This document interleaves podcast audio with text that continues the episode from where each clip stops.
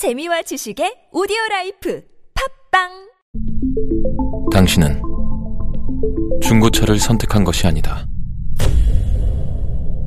당신이 선택한 건 최초라는 자부심이자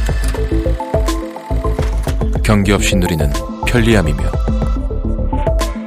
BMW만의 격이 다른 책임감.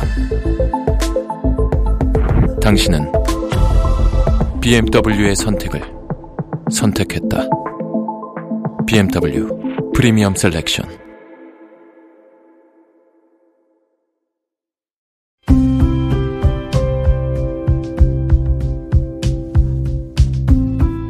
칼럼을 읽어드립니다.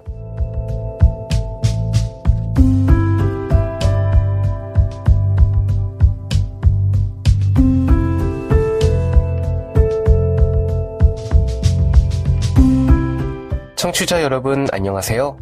10월 6일 일요일 칼럼을 읽어드립니다. 캐스터 이호준입니다. 칼럼을 읽어드립니다에서는 여러분과 같이 고민하고 장에게 최신 정보를 담은 글을 골라 전해드리려고 하는데요. 그럼 바로 오늘의 첫 칼럼부터 만나볼까요?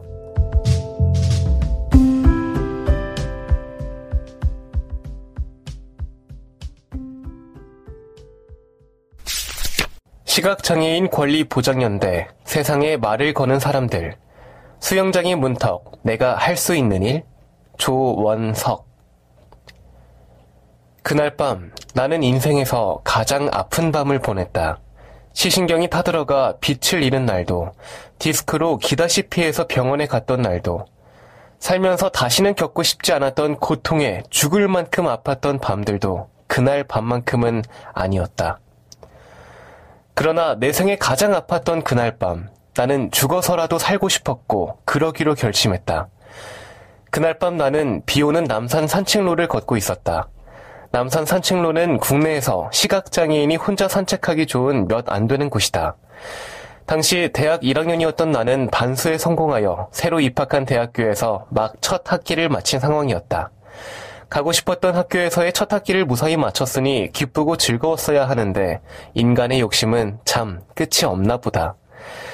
나에게 주어진 첫 방학은 시청각 장애 학생이 과제와 시험으로부터 겪는 극도의 스트레스에서 해방되었다는 느낌, 그 이상도 아니었다.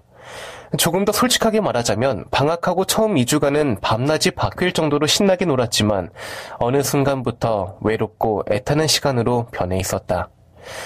그 이유는 대학교에서 만난 비장애인 친구들은 첫 사회 경험이라면서 알바나 인턴십을 하고 불타는 청춘을 운운하며 국내외 여행을 다니거나 하다못해 학기 중에 못한 체력 관리를 할 요량으로 스포츠 센터에 등록했다고들 하는데 또래들이 한다는 활동 중 내가 할 수 있는 것이 그리 많게 느껴지지 않았기 때문이다.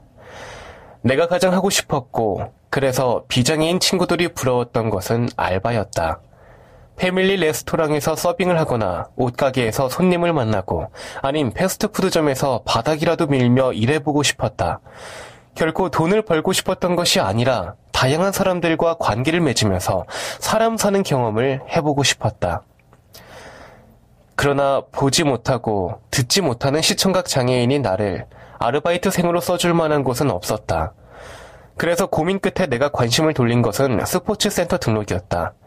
잠깐 나에 대해 이야기하자면 나는 운동에 상당한 열등 의식을 가지고 있다. 보기보다 팔굽혀펴기를 못하고 길이에 비해 튼튼하지 못한 다리를 가진 탓일 수도 있고 이렇다 할 만큼 잘할 수 있는 운동이 없어서 그럴 수도 있지만 그것이 전부는 아니었다. 맹학교 졸업생이라면 어지간히 운동신경이 떨어지지 않는 이상 한 번쯤 들어가 봤을 구기 종목 서클에 자원까지 했는데도 단칼에 거절당한 경험이 있기 때문이다. 국기 종목인 만큼 방울이 들어간 공의 소리를 잘 들어야 하는데 청각장애도 있으니 현실적으로 곤란하다는 서클 담당 선생님의 거절 사유는 100번이고 1000번이고 옳았다. 그러나 비교적 좋은 체격을 타거나 한 번쯤 격렬한 승부를 겨뤄보고 싶었던 나로서는 그것이 못내 한으로 남은 것 같다. 그 한은 지금까지도 꿈으로 남아있다. 헬스장 대신 수영장을 고집한 것도 같은 이유에서였다. 헬스장에 다니면 건강한 몸을 만들 수 있을지는 몰라도 승부를 겨루는 경기는 할 수 없는 반면 수영을 배우면 경기 출전의 기회가 주어지지 않을까라는 기대감에서였다. 그런데 웬걸? 청각장애로 인해 전화통화가 어려운 나를 대신하여 가족들이 몇몇 수영장에 전화 문의를 하면서 나는 예기치 못한 난관에 부딪히고 말았다. 아니, 실은 각오하고 있던 난관이었는데 거기에 부딪히며 느낀 충격이 예기치 못한 수준으로 강했다고 해야 맞을 것이다. 그때 나는 수영장 다섯 곳으로부터 거절을 당해야만 했다. 일단 수영장에 들어가서 풀장에 입수해 탈의실에서 나를 도와줄 수 없으니 반드시 동성 보호자와 동행해야 한다는 것이다. 입수 전 샤워만 하고 수영이 끝나면 얼른 옷만 갈아입고 나올 테니 수영장 안으로 입장할 때 5분에서 10분, 퇴장할 때 5분가량 도와줄 수 없는지 사정해 보았지만 돌아온 대답은 수영장에 오지 말라는 것이었다. 충격이었다. 스무 살이 넘은 청년이 되어서까지 나는 보호자를 동반해야 하는 사람이라는 사실에서 느낀 무력감이 충격이었다. 다섯 곳 중 설마 한 곳도 안 받아주겠나 했던 나의 예상이 꼴사납게 빗나간 것이 충격이었다. 사립도 구립도 같은 소리를 하는 마당에 이게 차별받은 건 맞는 것 같은데 어디다 호소해야 할지 몰라 허우적거리는 내 모습이 충격이었다. 그리고 고작 탈의실 하나를 통과하지 못해서 탈의실이 건널 수 없는 38선이라도 된 것 같은 느낌이 충격이었고, 무엇보다도 그 앞에서 깨달은 냉혹한 현실이 충격이었다. 그랬다. 그것이 현실이자 삶이었다. 그리고 그런 삶을 살아가는 나는 바로 시청각 장애인이었다. 그것이 바로 대한민국에서 21세기를 살아가는 장애인이었고, 그건 바로 나였다. 냉혹함을 넘어 잔인한 현실을 받아들이기까지는 몇 날 며칠이 걸렸다. 그날 수영장에 못 가게 되었다는 아쉬움으로 끝났을 수도 있는 일이 오만 가지 자문자답으로 이어졌고 나로 하여금 심각한 각성 상태에 빠지게 했다. 정확하지는 않으나 아마도 나흘에서 닷새를 그렇게 밤낮을 불규칙적으로 자다 일어나 멍해 있기를 반복했다. 그리고 그 모든 걸 다 털어버리기로 한 그날 새벽녘 비 소식이 있는 줄 알면서도 날짜가 바뀌는 시간에 남산 산책로를 찾았고 그저 평범한 비가 유난히도 굵고 줄기찬 하늘의 울음으로 다가오면서 감정이 북받치는 걸 어찌하지 못했다. 아니, 그건 단순한 서름의 북받침이 아니었다. 장애인이 되었을 때조차 알지 못했던 충격받을 당시에는 미처 신경 쓸 겨를도 없었던 엄청난 고통이었다. 20대 초반의 장애 청년이 이제 부모님의 보호로부터 벗어나 살아가야 할 세상이 얼마나 험난한지를 생각하며 현실보다 더한 상상에서 느낀 괴로움이었다. 그리고 그런 고통과 괴로움으로 죽을 만큼 힘들더라도 시민으로, 국민으로, 인간으로 살고 싶다는 간절함이자 그렇게 살겠다는 결심이었다. 그로부터 5년이 지났다. 전반적으로 볼 때 분명 세상은 더 나아졌다. 그건 나의 평범한 일상도 마찬가지다. 단언컨대 개인적으로 5년 전에 비해 나빠진 거라면 체중이 10kg 이상 증가했다는 정도가 아닐까 싶다. 그러나 5년 전에 비해 나아졌다고 해서 내 삶에 대단한 변화가 일어난 것은 아니다. 5년 전 수영장에 들어가지 못한 것과 마찬가지로 나는 여전히 가고 싶은 곳에 자유롭게 갈 수 없고 하고 싶은 것을 마음껏 하지 못한다.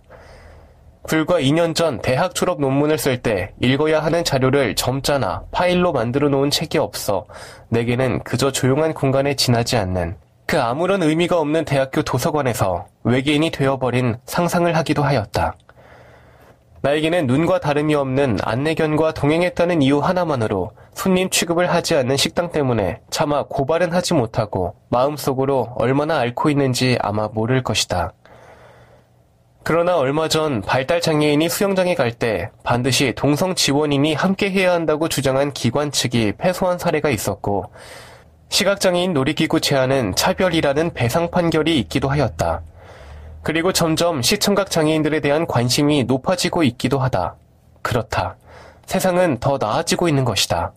하늘과 땅은 결코 가까워지지 않지만 하늘과 땅만큼이나 멀었던 나와 세상과의 사이, 나와 같은 장애인들과 세상과의 사이, 우리와 세상과의 사이는 그렇게 한 걸음씩 가까워지고 있는 것이다.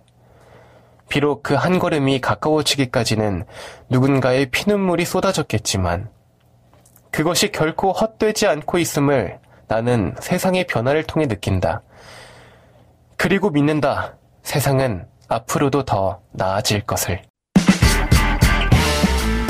지금 여러분께선 KBIC 뉴스 채널 매주 일요일에 만나는 칼럼을 읽어드립니다를 듣고 계십니다. 에이블 뉴스. 지체장애인 레슬리 어비 씨 비행기를 몰다. 첫 아프리칸계 미국인 여성 비행기 조종 자격증 따내. 칼럼니스트 김혜영. 오늘 소개하는 세계 속의 장애 인물은 아프리칸계 미국인 여성 항공기 조종사입니다. 미국의 아틀랜타에 살고 있는 레슬리 어비 씨는 지난 6월 미국 최초로 아프리카계 미국인이자 휠체어를 사용하는 여성으로서 공식 스포츠 항공 조종사 면허를 취득했습니다. 올해 29살인 어비 씨는 비장애인이었던 16살에 처음 항공 조종사 프로그램에 입학해서 비행기를 조종하는 법을 배우고 비행 연습을 한 경력이 있습니다. 하지만 6년 전인 23살 때 자동차 사고로 척수 손상을 입어 하반신 마비 장애를 갖게 됩니다. 이후 그녀는 휠체어를 사용하고 있습니다. 사고 이후 어비 씨는 아틀랜타의 세포드 센터에서 재활 치료를 1년간 받았습니다. 그녀는 휠체어를 사용하는 현실이 자신이 꿈꾸는 비행기 조종사가 되는 것을 막지 못한다는 것을 알았습니다. 어비 씨는 자신의 생각을 실행에 옮겼습니다. 장애를 가진 비행기 조종 후보자들을 위한 에이블 플라이트 프로그램에 참가합니다. 그녀는 당당하게 입학 장학금까지 받으며 이 프로그램에서 좋은 성과를 냅니다. 어비 씨는 위 프로그램을 마치고 필요한 훈련을 더 받은 후에 지난 6월 첫 비행을 성공적으로 마침으로써 스포츠 비행기 조종 면허를 받았습니다.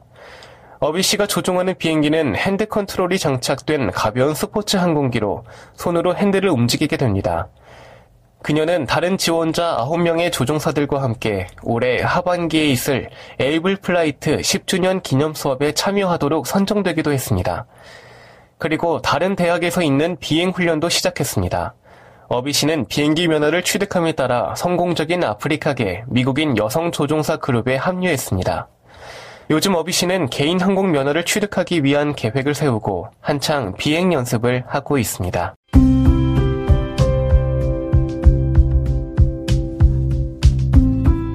칼럼을 읽어드립니다.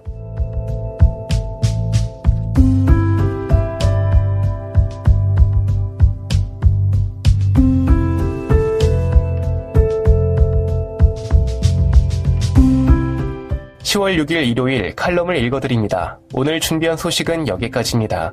지금까지 제작의 이창훈, 진행의 이호준이었습니다.